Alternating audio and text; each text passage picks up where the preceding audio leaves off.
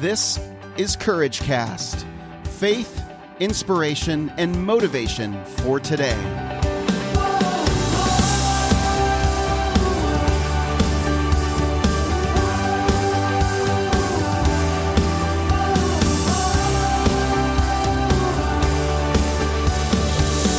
Well, hey everyone, this is Eric Nordoff, and you're listening to another episode of Courage Cast.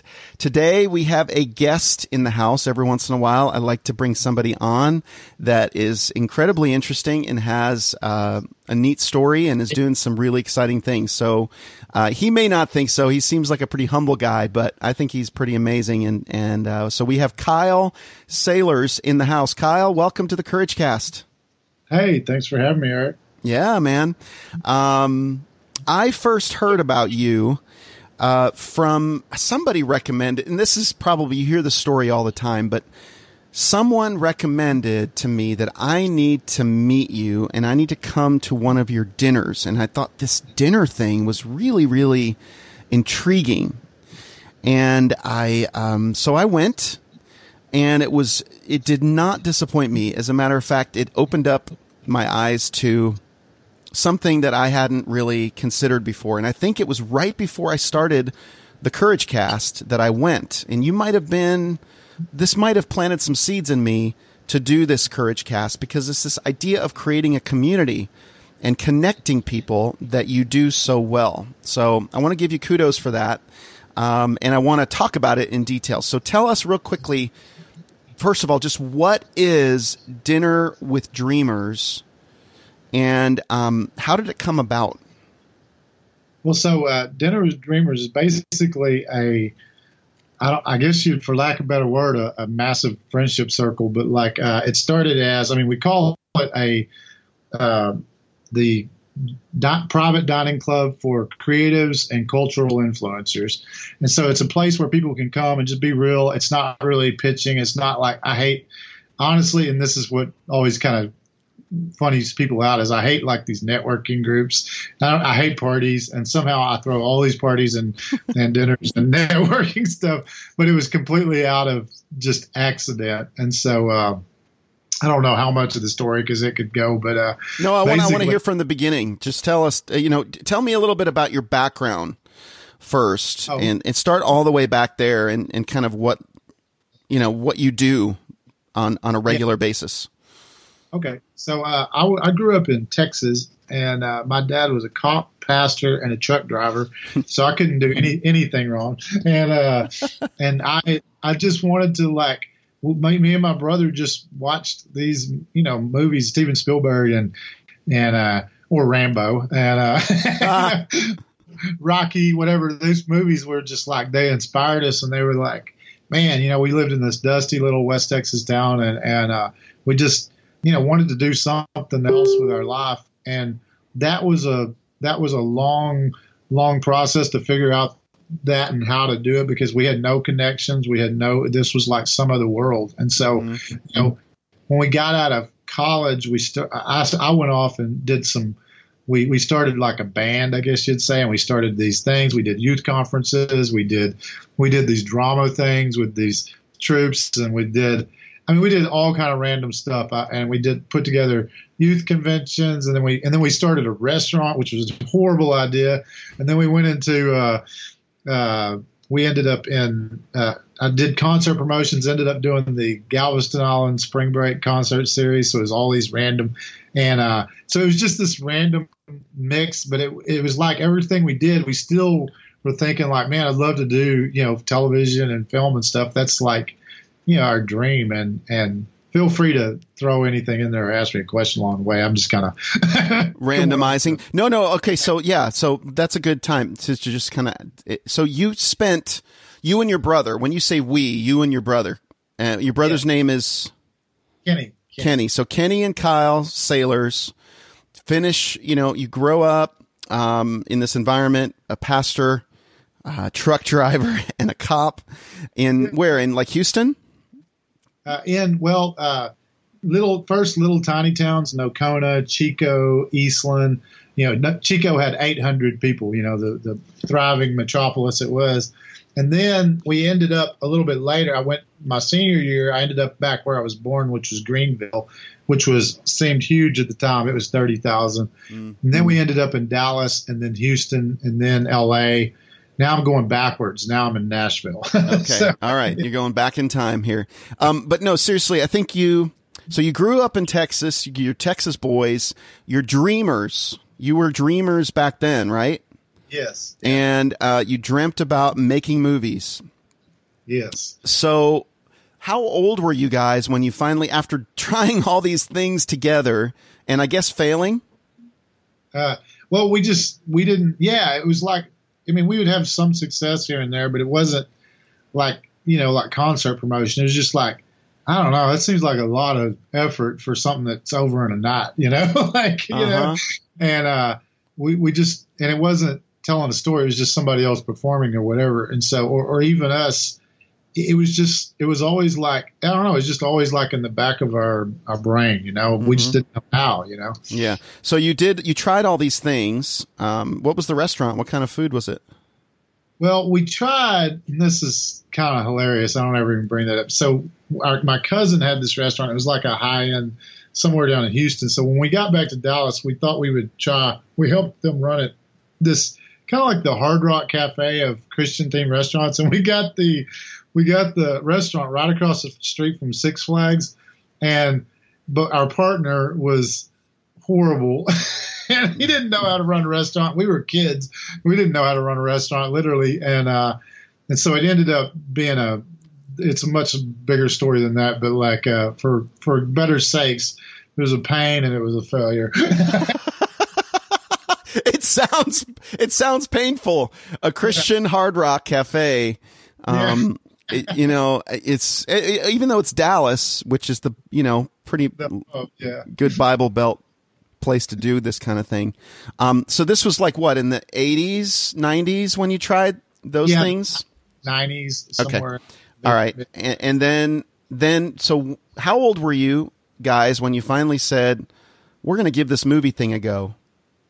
So how it kind of happened is we were still in in my brother. I'm three years older than my brother, so I was out of college, off doing a bunch of random stuff, and then he during uh, it was during college break or something. Somebody from we went to Calvary Temple in Irving, and they were like the next door was the TBN, the big international production center, and so uh, we were like, Hey, my brother, somebody said, "Hey, if you want to go over there," he just needed some money, so they're like, "You can dig ditches over there for a couple of weeks." They're putting in this new thing, and and uh, you know, so he just went over there really just for that. They ended up liking him. They're like, "Hey, would you like to work here?" And he's like, "Yeah, sure." Within a few months or six months, he was Paul Crouch's the founder's assistant and camera guy, and uh, and then I got on there doing grip for the local show, and then camera, and then grip for the national, then camera. Then we did some things like Floor Direct. So it was kind of like an introduction to television and being live TV. It was kind of an interesting way to, like, you realize you don't make mistakes. Like it's not like, oh, what if I make a mistake? Oh no, you do not make a mistake. That's not an option. So versus film school, which is, well, you know, take number twenty nine. You know, mm-hmm learning in live TV. So we were there for quite a while, and they were very flexible. So we still did our band stuff and our this and convention stuff, and and then one day, two of our friends there, and it was interesting because we met all the big wigs of you know the pastors and the preachers and the everybody from TD Jakes to you know all these and the famous athletes and stuff. So it's kind of an induction into the television world. But so one day, two of the friends there that we made, they called. They're like, "Hey." Kyle and Kenny, man, if you guys can get over here in 10 minutes, they'll hire you at the NBC Sports. Two people didn't show up. They just need somebody. Huh. So we, man, we hopped in our car, just like jetted over there, and then boom, we're working on the Dallas Cowboys game. Huh. And uh, so that that was an induction into. But what we realized is like, whoa, this is you know we are from Texas. We grew up watching the Cowboys, and they were still good at that point. And so uh, this was like, but what we realized is all the people making this they were no, there weren't some special breed of human and from some faraway planet. They were mostly just average Joes and knuckleheads, you know, and so we fit right in. So you, it, it, it, was a low uh, entry point, and you guys felt like you, you you could you could you could do it and add something to this. That's funny. I love that. So, okay, so you you got it. You got this. You just kind of threw yourself in, and then and then where did that take you So in your career? next- our next step was we always had it in our heart. We wanted to make something like, you know, as a producer or director. So th- this is probably one of the craziest stories, but it's kind of a catalyst. And I say this sometimes. We, we were putting together this little independent film and uh, just trying to scrape it together. And we're still, you know, we're at least making some money and, and we're learning about production and quality and stuff like that. But so, but we wanted to be producers. So we didn't know yet. We had no credibility as a director. So he said, maybe we can produce first because really you're just putting together a deal. Mm-hmm. So we met this guy with a super cool studio in Dallas and they, they did some network stuff. And so he said, Hey man, you know, he, we at least had some credibility because now we're working with NBC Sports and stuff. And so he's, we said, Hey, if we bring you a project, can we be producers? And he was like, man, if it, if you got money, I don't care what it is. You can call yourself whatever you want. so we were like, cool. So we were like, he had a cool reel and all this facility. So we, that was kind of in the back of our head, like, okay, let's look for a project we could bring there. So one night, uh, we're riding around, and this is sometime later. We worked on some stuff with them, but like, uh, we're riding around and we go to Denny's, and my friend, he's like, hey, let's go eat at Denny's. So we go to Denny's and, and they're closed. And we're like, that's really weird, man. I've never seen a Denny's that's closed. And so then we go on and we're going uh, down the road and there's another one that's jam packed with people and like people pouring out the door. And we're like, man, we will never get in there. So we go, so he's like, we're like, let's just go to Jack in the Box or something, go back to the office thing. And he goes, no, no, no, let's, we got to find a Denny's. So we ended up another down, another Denny's. And uh, we were walking up. And as we get to the door, this lady, she comes up and she stops us as we're opening the door. She's like, we just had this huge spill and we, we're going to have to shut down the restaurant. We're like, what? this is impossible. and uh, we're like, this is the craziest thing. We're like, we are not supposed to go to, this is an omen. Like, we are not supposed to go to Denny's. He's like, no, man. So anyway, we end up on the other side of the Metroplex. There's another Denny's. We finally get there. It's an hour later. And, uh, so we go in there, and this guy walks in, and he has this big platinum chain with diamonds all over it. And uh, I was like, "Hey, man, I think that's No Limit Records." And at the time, if you didn't know who No Limit, that was I'd read about this guy named Master P, who was the richest uh, black man in America at the time. He he was worth seven hundred million, and he uh, he ran the most the most profitable record label in America. And it was an independent. It was just an independent label as far as his money. He was right personal income. He was right on the list of most rich entertainers, right behind Garth Brooks, even though very few knew who he was comparatively. And so, anyway, I said, "Hey, man, I think that looks like the the chain of of uh, Master P's record label." So I was, so he was sitting right next to us, and uh, and so I, I could tell he was listening to our conversation because we're talking about making this movie. You know, he doesn't know that it's a no budget movie, but uh, but uh, so uh, anyway, I was like, you know, I'm going to go talk to this guy, and so he was sitting there with his girlfriend, and so I just walked over and I said, hey, are you with No Limit? And he's like, yeah. I was like, we do music videos. Now, we had done one six hundred dollar music video, but uh, we didn't tell him that, and so he didn't ask like what you know what artists have you worked with or anything. He asked one question. He said, "What budgets do you work with?" And then I don't know why I said this, but I said, "Oh man, you can't afford us." and, and he goes, "He goes, oh yeah, we can afford anything we want." And uh, so he threw his card down, and that was literally the end of the conversation. And uh, I picked it up. That turned into what was that year one of MTV's most expensive videos of the year, and it was the first ever animated rap music video. And Which so one? Who? it was soldiers. Now it looks like uh, something a little college kid could make, but uh, it was soldiers, and I had Snoop Dogg, Master P, Silk the Shocker, C Murder, who's now in prison for murder, and uh, Oh my gosh! Talk about prophetic words. yeah. So we literally was like, of course, all of our friends from you know the. Uh, Bible school and, and TBN thought, oh, Kyle and Kenny's already backslid into the, you know, like, but uh, anyway, working with gangster rappers now. But uh, anyway, that was our induction into producing the you know the other side of the the fence where we're creating you know the at that side of Can it. Can you find this video on YouTube somewhere? Uh, yeah, yeah, I, th- I, think it's it's on there. You know, it, it, looks quite probably amateurish now, but at the time it made uh, Black History. so yeah, what year was this? Uh, that was late '90s, I guess. You know, okay. in there, right. yeah. Well, you'll have to send me and, the link to it later. I'll, I'll yeah, post yeah. it in our show notes just for the heck of it. Yeah. Okay. All right. So you guys produced that together yeah. in partnership with Master P and his record label, No Limit. Okay. So we ended up doing a lot of stuff with them, and then uh, so after that, we're like, man, you know, we're gonna go, we're gonna conquer Hollywood, and uh, and Hollywood conquered us, and so basically, like, mm-hmm. we went out there from the from growing up in Texas. You kind of like, you know, when people say they're going to do something, they do it, or when they're your friend, they're your friend. But we realized after many, many hard lessons that you know they don't stab you in the back, they stab you in the chest, say, "Hey, I'll come back tomorrow mm. and uh, do it again." And so we lost a lot. We lost literally everything at one point or another, and, and we had multiple deals, and we had this. I mean, here, okay, here's an, an example. So through this, when we're working with this studio over here in Dallas, we meet this guy.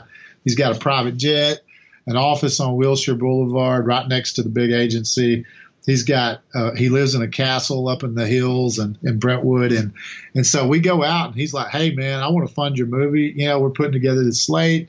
You know we'll put 20 million we've made this little bitty movie. He's like I want to uh, man I know Matt Damon and blah blah blah. And, and he did I mean he had all the all the proof you know he flies a private jet and this and that. He's got money galore. So anyway uh, we go up there we move to to LA and uh, and we start doing this deal and then all of a sudden one of his partners goes missing. And uh, they kind of just you know don't really say anything about it but we're like huh what happened to so and so ah you know and then and then, huh.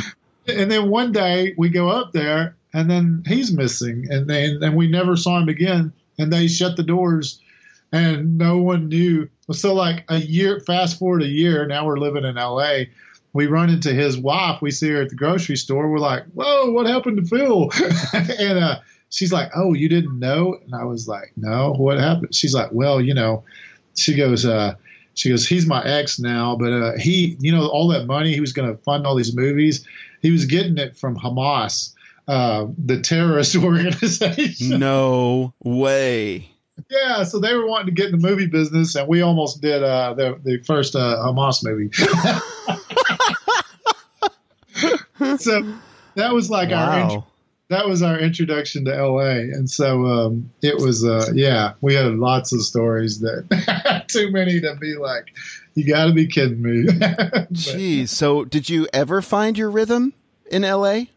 Uh, yes, yeah. It, it, took a while, and I think it was our. We were always visionary, so we were always like, you know, we were like, we want to do these hundred million dollar movies, and I think our process was because in other arenas, you know, whether it started there at the television station or the studio or in music videos or whatever, we were able to quickly go to the top of that game. So we kind of like, you know, in some ways, I guess it makes you think you can do that anywhere. And and so we we we didn't really have any precept of what people said was possible or not. We just went and did it. And so we were always putting together these big, big deals because that was our goal. And uh, what happened is we just kept they kept falling through, and but we would make friends through every time. And so some of our best friends came out of bad pitches that they didn't like our idea, but we just said, "So, you know, how'd you make it into LA, or how'd you get to DreamWorks, or how'd you get to mm-hmm. produce Simpsons?" And that's where a lot of our friends came from. So one time we we started making these movies. They were independent, but they were distributed, and uh, we were just producing. And and the director just let the actors do whatever they wanted and it just turned into like this it was actually a good script and he just destroyed it and and just like they started just cursing nonstop and this and that and just like because if you let la actors say oh yeah just ad lib man the script the story everything went out the window and then to find out this guy was skimming money off the top because he was the executive producer and the director which means he could access the money and then we're responsible for it. So he could he shows up in a Porsche and uh, and he took it out of the budget of the movie, and then he's like, "Well, y'all just figure it out, you know, how to cover it. Let's just cut some corners." And so was a total con. and so like we were like, seriously, is there anybody like? And so at the end, we're at the end of a, we did two actually with the, and at the end of it, we were just like, man, we're down to the last day. We're like, dude, we got a problem. And he goes, you, and he's about, you know, maybe five foot oh, I don't know. I'm six foot two, but uh, he's like, you, you don't tell me what to do on this movie. I am God. And he raises his hands and he looks at the sky and just stands in silence. And then here, this is in front of the whole cast and crew and everybody, and everybody's just standing there like, this is not, you know, the Titanic, and he's not James Cameron. Right. Uh, we're literally just like, and, and at that moment, I was inside, I was just like, you know, I'm done. I, am done dealing with knuckleheads and idiots and con artists. I am going to work with people that I want to work with and do things I want to do. And if it doesn't, I'll go find something else to do. I'm not wasting more of my life with idiots. And mm-hmm. so that was a big, you know, changing point in our life, I guess. You know? Yeah. And so you started to uh, find your rhythm after that. Yeah. With, so- and started working. What I love about your story so far is you were always very relationship based in the way you did things, but now you you were smarter with the relationships that you were choosing to spend time with. Yes, yeah, because that's it. Like, you know, you're you're stuck, especially if you're on a, a film or a project. You you might be living with these people for weeks, day and night, and so if there's even one bat, we are very particular when it comes to crew. Like we'll usually go shoot a music video or something with somebody first just to see because even in one day you can see their temperament, you can see how they work under stress and under pressure. Because you might be friends with somebody for years but you work with them on a, a project that's high stress and they turn into a monster or whatever. Right, like, right. handle it. And so uh, it's amazing what happens to people under high stress. Do you test them out? Like put them under real high stress to see how they respond uh, before you start working with them or what? A lot of times we'll do like that's the thing I love about music videos is they're one day. Yeah. And so, uh, but they're usually super long and super fast and super all the, the problems that could happen. So that's a good place to just kind of test that. Uh, mm-hmm. and so, but yeah, so after that, there was, so there was this guy, he was a development executive at DreamWorks and, uh, we went in to pitch. They're like, "Hey, man, just take five minutes. He's hardcore. He's all business. Don't try to talk y'all silly Texas stories." And you know, that's what the guy taking us in told us. And so we go up there, and and we are like, "Hey, this is our idea." And literally in ten seconds, he's like, "That's a terrible idea."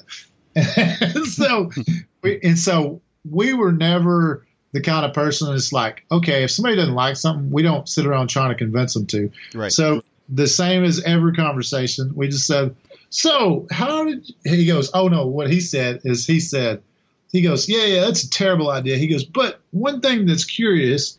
He goes, "How did two white boys from Texas end up doing Master P music video?" and, uh, and so we said, "Well, you know," and then we asked him about his story, and you know, how did you end up at DreamWorks? You know, under Spielberg, and um, and we just became friends. And so later, fast forward, when he goes to leave DreamWorks, start his own company, uh, one day he calls and he's like, "Hey, what are you guys doing this Saturday?" And we're like, "Ah, nothing." And he says, "You want to go to Italy for a couple of weeks?" We're like, "Yes."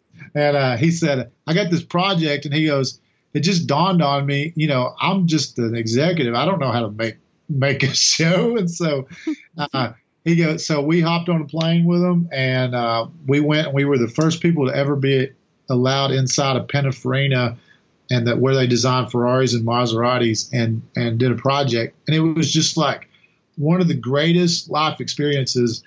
And, and what, what dawned on us was like, Hey, here we are. We got to travel the world and, and work with people who are just good, great people. And we had just like the best experience of our life and uh, and we made some money. And I was like, you know, what's wrong with that? Like we are, we're always sometimes people get so fixated on their mega dream that they forget to live along the path to that. You know, mm-hmm. uh, and I think that's what we were doing. We were so fixated on just becoming the the next young hot thing that that that we were forgetting to live, like you know, and just enjoy every moment of the process. And you feel uh, like that was a turning point for you. Oh yeah, absolutely. Mm-hmm. And and in, in this business, anytime you do, people don't really believe you can do something until you do it. And once you do it, that's what they know. Oh, okay, you guys could pull off something in another country, or, or you can do something with with high style. And and uh, so that's what happened. Is basically we we created stuff that was super. You know, it was a lot of originally MTV stuff, so it was highly stylized. We broke all the rules. We didn't go to film school, so we didn't know we were breaking the rules. We just you know, we lit things differently. We shot things differently because we didn't know really the, the way that everybody did it. And, and by doing so, we just said, Ooh, that looks cool. Let's do this. By doing so, we created a style that people were like, I can't really like why does your stuff look different than everybody else's and i was like i don't know but but it, later it dawned on me that it was because we didn't learn the way everybody learned you know yeah. and we learned by just what we thought was cool versus, hey, this is the three point lighting system structure, blah, blah, blah. You know? Right, right. I love that. I love the fact that you were real and raw and did not come into it with this highbrow education that you, you really put your heart into it, uh, into what you were doing. You felt like you were doing projects that, that were led by your heart rather than, and relate, and relationships um, rather than you know kind of a, a, planned out you know method in the way you did things right? Yes absolutely. Yeah. okay so so kind of so that that was a turning point for you. How did you get to nashville and is that when you started dinner with dinners with dreamers? Yeah so over the next several years we ended up you know, doing like we did a documentary, ended up getting in Sundance, and then so all of a sudden we're at Sundance when Robert Redford's there and all these stars, and then we're like, and then it goes on to play at the Capitol, and then they brought Congress in. It was Kim Jong Il. It was about North Korean refugees, and uh, they testified before Congress, and that's when we realized, holy crap, like the power of a story that this little documentary we made over in South Korea about the North Koreans refugees was like changing policy of the nation, you know, and mm so that's dawned on us like, you know, we're not just out there trying to have fun. We, we could actually impact cultures and and uh, so we ended up doing between there. I don't even know. I mean, we've done stuff, hundreds of projects from stuff from everything that's aired on like the BBC to Fox Sports, NBC. We did Red Bull's first American television series. We did uh, their first story driven show. We did uh, I don't even know. We've worked with hundreds of celebrities and people in, in, the last year and a half, from everybody Emmitt Smith and Stevie Wonder to like uh, just all kind of random. Like we get the our phone is the most random mix of calls. So through that, I just got sick of LA and in general the traffic, you know, the mass of people there and and the culture itself is a little bit of imploded. You know, it's kind of self-serving, and there's some really good people there, but in in general, you know, the culture. So I, I was just like, I wanted to get away. Went back to Texas, and uh, and I was there a year and close to Austin, but it was just like nothing was clicking. It was just like I didn't feel like that's where I was supposed to be, and there's really no way. So our our our lease was coming up, and when we went to this we went to this media conference and we met somebody that summer his name was Eric Wilson, and he was uh, he he was the author of that book Fireproof, and uh, he did a lot of the the ones for the uh, those. Anyway, he he just randomly, like literally, we're sitting the Kendrick the Brothers films. Yeah, he did all of the the novelizations of those movies. Mm-hmm. Uh, so anyway, we're sitting there, and and I was like, all of a sudden, it just hit me like, go to Nashville. Like it just popped in my head, go to Nashville. And so at this point he I didn't was, bring up Nashville, or did he live no, in no. Nashville? No. Well, yeah, I kind of skipped my own story. Yeah, like so this popped in my head. Well, so the next day, Eric out of nowhere just messages me, mm-hmm. and he's like, he's like, hey, I don't even know why I'm asking you. You don't even live here, but do you know anybody who would house sit for me in 30 days for 30 days? Uh, with my dog because he's a high maintenance dog, and I just need somebody to house sit for me. And I was like, dude, literally like we just decided we're moving to Nashville, and so uh, I got on the I got I had to literally we just sold all of our stuff because what we had left from LA, we got rid of a lot. Moving and you're back. not married, right? No kids, nothing. Just you and your brother. At this point, though, yeah, uh, that's a whole different story. But anyway, this, this, this point, yeah, I got married the last year in LA, Uh-huh. and so that's part of the reason I moved is because she didn't like LA, Wow. and and uh, she was a music artist, but we were we were the ones that were sitting there and said, let's go to Nashville. So we just literally our lease was up, so we just headed to Nashville. Didn't have a clue. I'd been there like one of the we did. Uh, I can't remember Israel and New Breed, one of their first his first concert DVD, and it got nominated for a Dove Award. And literally, that was like one of the only times we've ever been to Nashville. Mhm. Uh, we passed through. We knew a couple of people through the music industry, but that was it. So we're just heading that way to go stay at this guy's house for 30 days and figure out what the heck we're going to do. And then on the way, one of our movies we did, one of the, the actors was the guy who was the Jeeper, the Creeper from the Jeepers Creepers movies. Mhm. He calls me randomly and he's like, Hey, Kyle, I just met the most difficult human being that I've ever dealt with. But he goes, I think he's, I think he's got money. And uh, I don't know. You just popped in my head. So why don't you give him a call? I was like, Okay. okay, sure. And so I call him, and literally, like, we had one conversation. He didn't know us from anywhere, and we're driving to Nashville, and he's like, "I want to do this this project, and it's da da da da da." And I was like, "Okay." I just threw out a number, and I made it high because I was like, "I don't know this guy." He said he's the most difficult guy, so I don't really know if I want to mess with this. But he's like, "Okay, cool. Uh, where do I? How do I start the deposit? Whatever." I was like, I don't know. He goes, What's your address? I was like, Well, I'm driving to Nashville. He's like, Okay, cool. When we arrive in Nashville, there's a check for twenty grand sitting on a Wow. on the porch to start a project that didn't exist on during the drive there, a ten hour drive. How do you do? You, do you work like contractors work? Um, they build in like ten to fifteen percent when you're you know construction work, Yeah. you know modeling work. They build in like ten to fifteen percent into their price. Is that kind of what you guys do?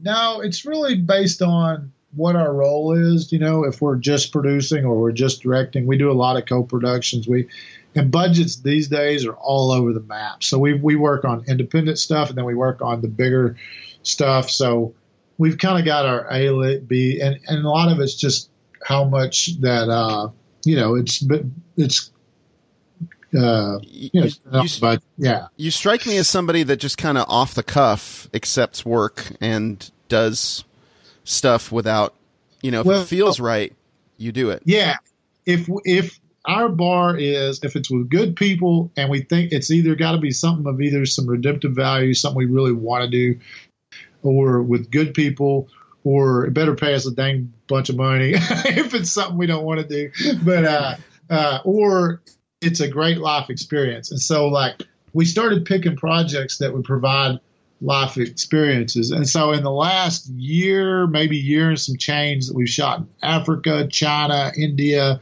um, you know, England, uh, where else? I don't even know. All over the U.S. And so like, but that's that was by design. Like, oh wow, this would make an amazing. Like, you know, I got a call. Hey, you know, we're doing this thing. It's gonna be over in Fuzhou, China.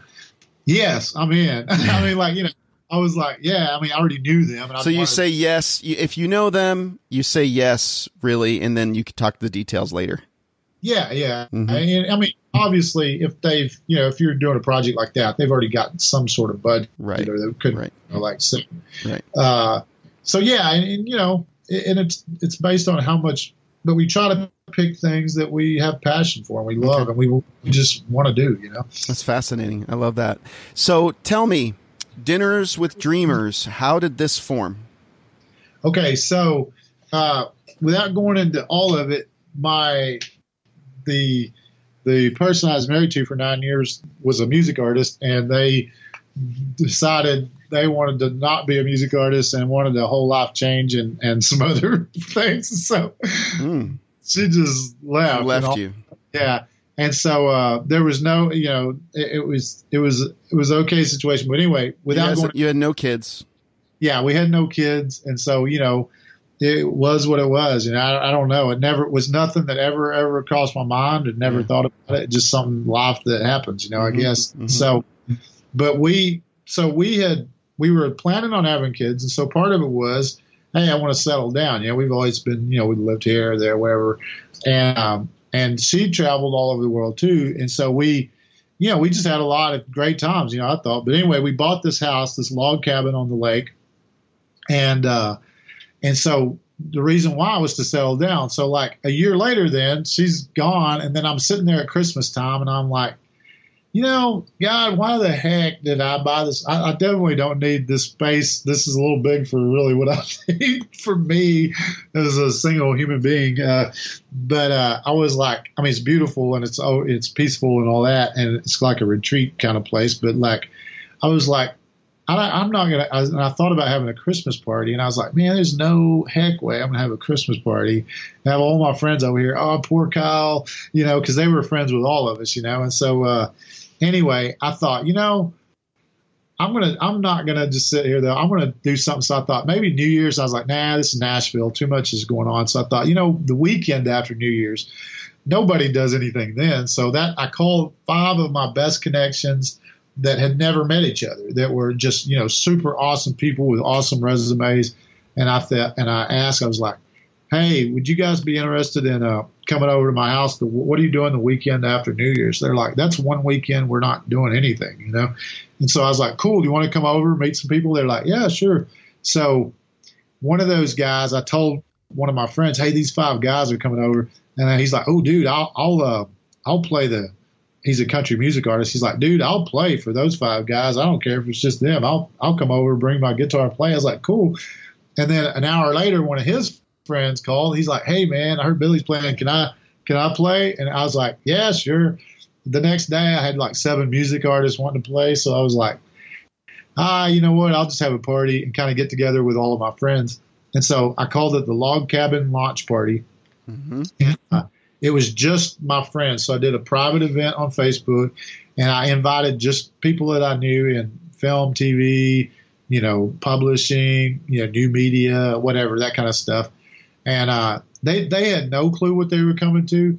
And so my friend, one of the original five guys that I invited, he's like, dude, I literally thought I was coming over to, to like, you know, five people, 10 people there. And he goes, and his he arrives and it's dark and it, it, takes a long time to get to my house from the other side of Nashville, and it's out in the kind of the woods, and and all of a sudden there's cars just lined up. I had 150 I had 150 people come over, and uh, it was just like the best time ever, and like we just had a lot of fun. It was no ego, just like anyone in the house you could talk to. You know, doesn't matter if you're at the top or the bottom. You know, like anybody can talk to anybody, and so it was fast forward three months. I already forgot about it. I was like, man, that was so awesome. I'm going to do that next New Year's. Fast forward three months. Uh, I've told this story a bunch, but like I, I just over 12 days, everywhere I went, I got a phone call or something that somebody said, Hey Kyle, because of that party, I got six gigs. Hey Kyle, because of that party, I got we're doing this TV show. Hey Kyle, because of that party, I may have a documentary funded. Hey Kyle, because of that party, like it was just and it was the strangest thing. Like every day and this had been three months before, so there's no reason to even hear anything about it. And then on the last, it was like, I don't know, it had been a week or so of this. And then I went to this event. Uh, a friend was running for city council, and, and uh, one the, I saw a guy there that I hadn't seen since the party, and one of my friends brought him, and he's like, "Hey, you want to go to dinner?" And I was like, "Yeah, sure." And uh, so I thought we were going to go hang out, and so they were having a business meeting, about their nonprofit. And so I'm like, why the heck did he invite me to his business meeting? Like, I don't even, I barely, I met him one time, you know, like I, I, was kind of awkward. And it was at this really fancy restaurant. Here's this professor from Boston and these CFOs from New York. And, and so anyway, they're sitting here explaining the socioeconomic development of the Philippines. and, uh, and, and I, I'm just like, I'm just thinking like, what? Like, this is so odd. But anyway, there, and so he's like, yeah, we're developing a million acres, and and uh, and the guys, and uh, he said the the the government gave the indigenous people their their land back, and so they didn't know what to do, and because he was a missionary there, he they they said, "Would you take control of this land and do something with it? We don't know what to do." So he started bringing in corporate developments that would train those indigenous people, give them jobs, and give a percentage of all the money back to building schools and infrastructure and churches that the government wasn't doing. And so it was really this revolutionary model. And so anyway, it was pretty fascinating, but I'm still like, so after 30 minutes, he's like, Hey, Kyle, you want to know why you're here? And I was like, I don't know. I was like, you need a video? oh, well, maybe. But he said, uh, he said, uh, he goes, no, no, because your party, I, I, I, came with him and I reconnected. I shared with this, and then so he introduced me to him, and he introduced me to them, and they introduced me to him, and so and we're all here together now because of that party. And he said, God used it. You need to do another one. And wow. so I, I said, okay, cool. So two weeks later, we had another party. A couple of hundred people came, and then from that, I started meet. I was like, hey, if you know somebody really cool that you bring, you can bring a plus one. That's a good person, you know, like the culture we've had. And through that, I know this is a long story, but like through that, we I said, okay, everybody's like, hey, Kyle, you want to go to dinner? Hey, Kyle, you want to go to lunch? Hey, Kyle, do you want to have coffee? I was like, dude, I will be broke if I start spending my days just talking to people. And so I thought, you know, maybe I'll I'll invite 24 people. And so I messaged them on Facebook. I was like, there's a secret dinner. You don't know where it's going to be or who's going to be there, but you know why? Share, connect, change your world. Are you in or out? And then 100% said, I'm in. And so we all got together and we just went around the table, you know, you know, tell us your story. You know, it wasn't even about like pitching yourself. It's just tell us your story. And they all become friends and they all started working together and they met people they would never have met. And so I said, you know, I'm going to take everybody that came to my party at that point, you know, a couple of hundred people, and then I'm going to go through my Facebook and invite my friends who that I know that are good people, put them all in this group, and and then so I'm gonna just I just had this fraction of an idea. I was like, okay, I'm gonna call it Dinner with Dreamers. So I posted on there, and I thought this might be a total failure. Luckily, you can delete stuff off Facebook if it is. Yeah. Uh, I put it in a private group. That way, nobody can get in unless I approve them. And uh, and they and so I put an invite only, and I said dinner with dreamers. Nobody even knew what it was. Thursday night at seven o'clock or something like that. And uh, I said if you if you're in, put I'm in. And so I thought I'm going to delete this if in 10 minutes nobody responds. And so, but all of a sudden it goes bing, bing, bing. I'm in, I'm in, I'm in. And then I thought, wait a minute, what restaurant am I at? I can only have, uh, I cut it off. And so that was it. That started. I went to dinner. We had a great time. We just shared stories and made friends. And so I was like, that was cool. I'm going to try that next week. And then the next, and now I've gone to in the last you know, almost two years, probably 3,000 people that I've gone to dinner with. And just once a week if I'm in town or, or whenever I feel like it, like, you know, it's really, there's no, nobody knows when I might be gone for a month. And, and is have, it, okay, so you'll be gone for a month, but is it like, how much notice do you give people? I mean, it could be tomorrow night. I mean, I know like, uh, one of my friends, Steve Feldman, he was, he's the director of, uh, he was Sesame Street, politically incorrect, and all that. Anyway, he had been in England for a few months, and uh, and so he was coming back. So we were going to go. He was coming over to my house. We were going to build a fire pit. I was like, "Hey, Steve," I was like, "Hey, man, you want to be our special guest? We'll do a dinner tomorrow night." And he's like, "Yeah, sure." So I was like, "Cool." While you're putting in the fire pit, I'm going to go make a poster. I post it, and then uh, they start going, I'm in, I'm in. I sit there, and as they said I'm in, I cut it off, transferred them to the private event. That's it. We went out and had a fire. The next night, we had 50 people there, wow. uh, you know, all together. So, like, literally, like, I don't even know. Like, it's kind of the strangest thing ever.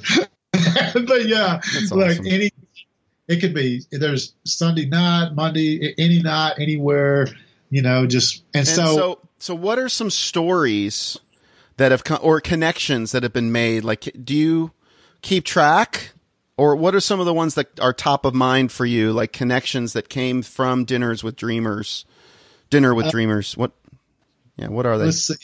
There's so many, but there's a few that are, that are uh, we just got our first engagement, somebody that met at a party. so I guess that really changed their life. But, uh, uh-huh. but, uh, I mean, literally, I mean, I, I had no less than hundreds. I mean, I, I have people all the time. Hey, you know, somebody the other day they just showed up and they were like, "Hey, Kyle, here's this pen. This is." He goes, "I was a songwriter. I came to one of your dinners, and he said." Now he says, fast forward three months, I'm the CEO of a nonprofit that we have general so and so and such and such as our board, and we just bought a multi million dollar property to help blah blah blah. He goes, it, it came from one dinner. Like he said, I came to one dinner and it changed my entire life. Wow. I was like, whoa. he goes, he said, uh, he goes, I, I, he goes, I don't even know how to explain that. He goes, so that doesn't happen every time. Don't expect that, but uh, but uh, but that's the top of thing. Like it, it's all over the map. I mean, there's one story that uh, that's so it's so. It, I'll give you a couple of small. Everybody examples. pays for their dinner too. Yeah, yeah. So I never buy anybody's dinner. Uh, it's just like they come and and that's kind of the. I don't charge admission. I haven't, you know, I don't really make money off of it. There's no cover charge. There's no. The only time we've done a cover is if like it's at a place that is not a restaurant where like it's the house and you know, hey, for catering it's twenty bucks or something like that. But right. uh, so like I've had people just just message me say, hey, hey, you know, from the very simple like, hey, you know what? I don't even know how I ended up at this dinner, uh, but I was going to give up on my dreams and and it, it, just this thing just said, oh no, I'm I'm I'm down the road because what everybody does is when we have we always have a special guest and they'll share their story so in doing so, you realize the people at the top, they've all been through crap and they've all had failures and they've all made the wrong choices and they've all been where oh, I don't know what I'm doing. And, uh, and if they're honest with themselves, every single one of them. And so, but here, here's one that just popped into mind. So like, I had a friend from, from college that, uh, his son, he's like, he, he had been my face, Facebook friend and so I guess somehow he accidentally got in the group because I don't really like if you Googled Dinner with Dreamers before it, Dinner for Schmucks came up, that Steve Carell movie. Where they, they, invite a crazy person and they all make fun of him at dinner. And so that's not mine, but uh, but uh, he said, "Hey, could my son come back through? Uh, we're going to be maybe in Nashville. I saw you're having one of those parties. Could he play? He plays." So I was like, "Hey, send me his stuff." And I was like, "Yeah, dude, he's really good. Why don't he? Why don't he come and play? You know?" And uh, so he did. And so this guy, he had been a missionary in Africa, and so he was like, "Hey, you know, we have this project, and and we've raised this much money, and and and so it just happened to be that I had another project in Africa." So it lined up that we could kind of collaborate those projects to save each other money to do both. And so we ended up in Africa. While I'm in Africa, somebody, I'm always posting on Facebook where I'm going. Somebody from my party said, Hey, uh, I see you're in Africa. Would you like when I don't know if you know this, but we own this mansion out in Gallatin called the Africa House. Uh, and uh, I was like, no, I, no clue. They're like, would you like to throw one of your dinners there? I was like, yeah, sure. So when I get back, uh, we were like, we go over there and and I was like, she's like, you want to come check it out? So I was like, cool. She's like, hey, uh, in a little bit while here, the president will be here. And I was like, oh, okay, cool. I thought she meant the president of the Africa House, this you know little this kind of a event center sort of mansion, and uh, it was the president of Malawi, like the the second woman who had ever been president in in Africa history, 40 most powerful women in the world, and uh, and so I was like, I was like, oh dang, I didn't know. like I thought, and That's so then crazy. So she's like, so what is this party you're doing? And I was like, well, it's creatives. Da, da, da. I was like, hey, would you like to be our guest and tell about your your foundation? And she's like, oh, I'd love to. So the person that introduced her is now the chairperson of the Africa Union, wow. and the president. And so we got Melanie, who played at Woodstock and sold millions of records records back in the day. She came and played, and then Nicole C. Mullen played. And so here we're all in the living room of this mansion. And then all my friends who were there from the beginning, some of them came and they're like, Kyle, what the heck is going on? they're like, like, because we didn't tell anybody that the president, uh, a, a, president from Africa was coming. Um, we just, it was a surprise. And so they were like, what the heck is going on? I was like, I don't know. But so my friend, this is kind of like how I, I, saw the grander orchestration. So from that, Nicole C. Mullen meets them. She ends up going to Africa doing a doing a tour. My friend who had for three years been thinking about starting a he's like, I've been reaching tribes for thirty you know, or for I've built thirty churches and tribes. He goes, but I could do that the rest of my life and I'm not going to reach anybody else. Everybody's moving to the cities and nobody cares about them. So he said, I'm gonna I'm gonna create an organization that targets the influencers in key cities. This is before he ever knew this. He, he he literally repositioned the headquarters in Durban. That's where the girl that goes to my party, whose family is powerful in Africa, they they own one of the most famous hotels there, and that is where they live when they go back. And so I connected him to them, and he was from the tribes. He had no clue. He started this this ministry for for uh, people influencers, and he didn't have any real contact influencers. Mm-hmm. And through this, I connected them and then they connected and then she went off and did a tour over there and they connected and then somebody else from that party ended up re-recording an old hit song through an album and they connected and then like from that one thing and then we ended up working with that president for her life rights for her movie and which we have now uh, a one of the people interested is with uh, a sub company of Will Smith's, you know, wow. and so it could change that one dinner could change the all the course of our life and many other people's just from that one one night. You know? Mm-hmm. Yeah, that's amazing. So amazing. I mean, the endless connections and divine appointments and just just from you taking a step forward and and wanting to connect people. I got to imagine that the way that, you know, you have countless stories of, of just the way that it came back to you. Your just selfless act of giving with really because it was sounded fun to you and just the obedience of following through on that and consistency of following through on that. You, you probably have endless relationships now, right? Yeah. Yeah. People are more open with you. They let their guard down with you. Cause I put my guard up with you at first because I was like, why is this? What's his agenda here? What's Kyle's agenda here? What what's he really after? Yeah. I, yeah, I don't. Yeah, literally, I just I think it was from living in LA for seven years, and people I like some of the people we worked on many projects with were like, oh, we knew they had certain connections, and they would never introduce us. Like, even though I mean we're their friends, it's not like we're some random person, and so I was just like, I'm just so done with it. I don't I don't care like if you're my friend, and you're my friend, and y'all can help each other. Why should I care? Like why why would that not help me in the long run if I can help two friends help each other? Yeah. You know? And uh and so doing so and so I had all these people in front a whole bunch of my friends are like, Hey, this is really cool, but Kyle, are you crazy? Like, why are you doing this? What are you, are you getting? Like, why are you? What are you getting out of this? Like, why would you do this? And I was like, I don't know. You know, maybe. I mean, maybe some of it came out of when I was a kid. I was I was shy. I didn't have any. I mean, I had like one friend in elementary school, one in junior high, one in high school. That was about it. Uh, and uh, I read the book How to Win Friends and Influence People, and that changed my whole life. Like, you know, mm-hmm. and uh, so maybe that's part of it. Maybe part of it's just like, hey, I like the fact of having a bunch of friends, but part of it's like I actually like just I care about people, and I and when somebody tells me. Like when I hear one of these stories, like just what you just said, you know, hey, maybe that inspired me, you know, it helped plant some seeds to get this going.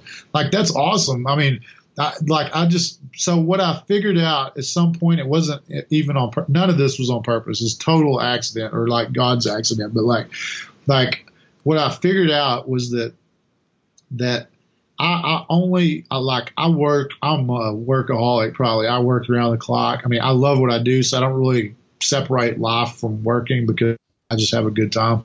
And uh, but like uh but what I realized is that I, I only have certain many hours a week and like I can only do certain many projects a year, period. No matter who you are, how big or what the budgets are, it doesn't matter. You can only do your time runs out. And so by doing this, and I then it increases the impact of my life by having other people do stuff that I could never do, you know? Mm-hmm.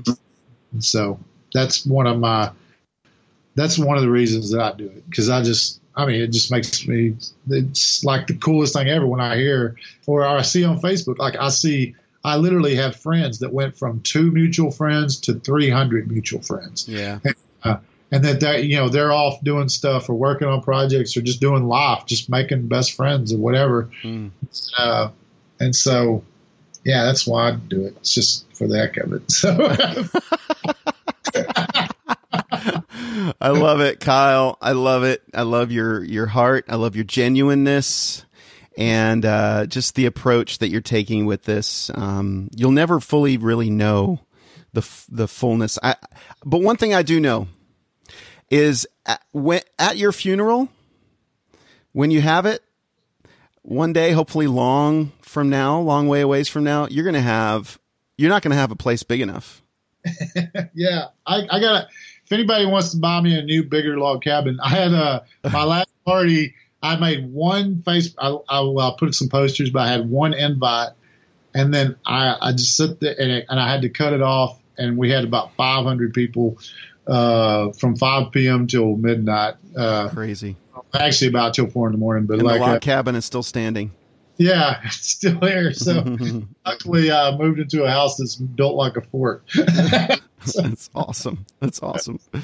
All right, Kyle. Well, this is just fascinating to me. And by the way, I, the How to Win Friends and Influence People is a book that really impacted me too when I was a kid. I read it when I was 16 and um, it really changed me from an introvert to more of an extrovert or what people think of me as, as more of an extrovert just by asking questions. It's amazing when you get curious about other people and you ask questions, uh, what comes up and how much favor you get just when Yeah. you take curiosity and you get curious about people. Yeah. Mm-hmm. Yeah. When I was at college, like I say, I thought, you know, nobody knows me. They don't know I'm a nerd or I'm a shy kid. So I was like, I'm just going to walk up to every, any person who's sitting there in the lobby. I'm just going to say, hey, what's your name? Where are you from? And so what I did is I, and this was because of that book, I, I asked them a bunch of questions, talked to them for a minute, and I was like, cool, see you later. I went away and I wrote down their name and I wrote down everything I could remember. And at the end of the night, I, I looked at it and I tried to memorize everybody that I talked to that day. At the end of one week, I had met and memorized 200 people by their first name, and I was the most popular guy in school. And then that's when it dawned on me it didn't even matter if I was uh, the football player, or star, or this or that. All the things that I thought was what made people cool, it had nothing to do with any of it. It was just like you remembered their name, you know. hmm That's so good, man. All right, so I've got some rapid fire questions here, and we're going to finish up our interview. So, um, you ready for this? Yeah, sure. Okay. So, uh, what is the greatest lesson you have learned, Kyle? Uh, No big long sentences, just you know, just a, a brief. Yeah. just live, live, enjoy your life. Yeah. Enjoy your life. Okay, what are you learning now? Uh, that every great thing has a transition period before it. Then that transition period is something you have to get comfortable with, maybe. Yeah, Mm-hmm. good or bad, you, something's gonna. happen. yeah, That's right. Okay. How has failure shaped your life? everything. Like I failed so many times that I can't even keep count of it, and that's the only reason that I'm successful. What have you read that I should read? Uh, man, uh, I don't know. My brain's stuck on Dale Carnegie now. That's the only book I ever read. read one book. No, uh, uh, man, I've read some good books lately. Um, I don't know. Uh, Uh, we'll come back to it. Pass. yeah, yeah, pass. What- Bible. the Bible. What have you done that I should do? Uh, ha- make lots of friends. Okay. All right. Um, if you could give one piece of advice to young leaders from what you've learned and experienced, what would it be? uh, never quit and never lose sight of your dream. I love it. Who do you know that I should know? That's a tough one for you. Out of the 3,000 people you know. Oh, let's see here. Uh, hmm. Nora. Who would you want to introduce me to? Uh, you know what? just out of the blue, this name Joe Kissack. Remind me, and I'll connect you to him. Okay. He was he was he was just for back reference. He was the head of syndication over Seinfeld with Columbia. Whoa. Okay. I got to meet Yeah. this guy. Yeah, get get me his info afterwards, and we'll we'll we'll get that together because I want to have these people on the podcast. Yeah. Okay. Uh, lastly, how can I add value to you? Uh, just being my friend, I guess. I don't know. Come to another dinner with dreamers. Talk about my Walker soccer story, which I couldn't do last time. Yeah, absolutely. That'd be good. People stuff. All right. All right. All right, man. Um, good stuff. Thank you, Kyle, for being on the Courage Cast today. Uh, you really added a lot of value to us and, and hopefully inspired people um, in ways that you don't even probably will never know. So um, thanks again. And Kyle, how can we find out more about you? What, what website or Uh, SaylorsBrothers.com. Saylors Brothers, S A Y L O R S Brothers.com. And um, how, if they want to come to dinners with Dreamer, dinner with dreamers, where can they go? Uh, if you, it's it's a private group and it's mainly in Nashville, but I did do one in LA a couple of weeks ago. We had 40 people there, and then I did one in London and Florida. So if you go to, if you, it's a private group, but it, it, I did make it searchable. So Dinner with Dreamers on Facebook, and then, but if you if you say there, if you if you submit uh to join, make sure you message me and say Eric sent me. Yeah. Okay. Uh, easy enough. Easy enough. I like that. Or, or I heard you on the Courage Cast or something like that. Courage Cast. All of my people are wonderful, so they'll all be they'll all add a lot of value to what you're doing. Um, good stuff, Kyle. Um, well, I'm I'm going to finish up and then hold on the line. I want to get some info from you. So, uh, thanks again to Kyle for being on the Courage Cast. If you guys like this episode, um, then go ahead and go to iTunes, give us a, a quick rating and review. And when you do that, I'll send you a Courageous Community t-shirt. As a matter of fact, any guest that comes on our podcast, like you, Kyle, gets a Courageous Community t-shirt. So I'll send that to you in a little bit. But, um, everybody else, uh, if you give a rating and review, I'll send you one too. Uh, that helps more people find us. And then um, go to the Courageous Community on Facebook. Talk about this episode, what inspired you, and how did it impact you. Um, and uh, and I'd love to hear from you guys. So uh, that's it for me, friends. I'm Eric Nordoff, and you're listening to the Courage Cast.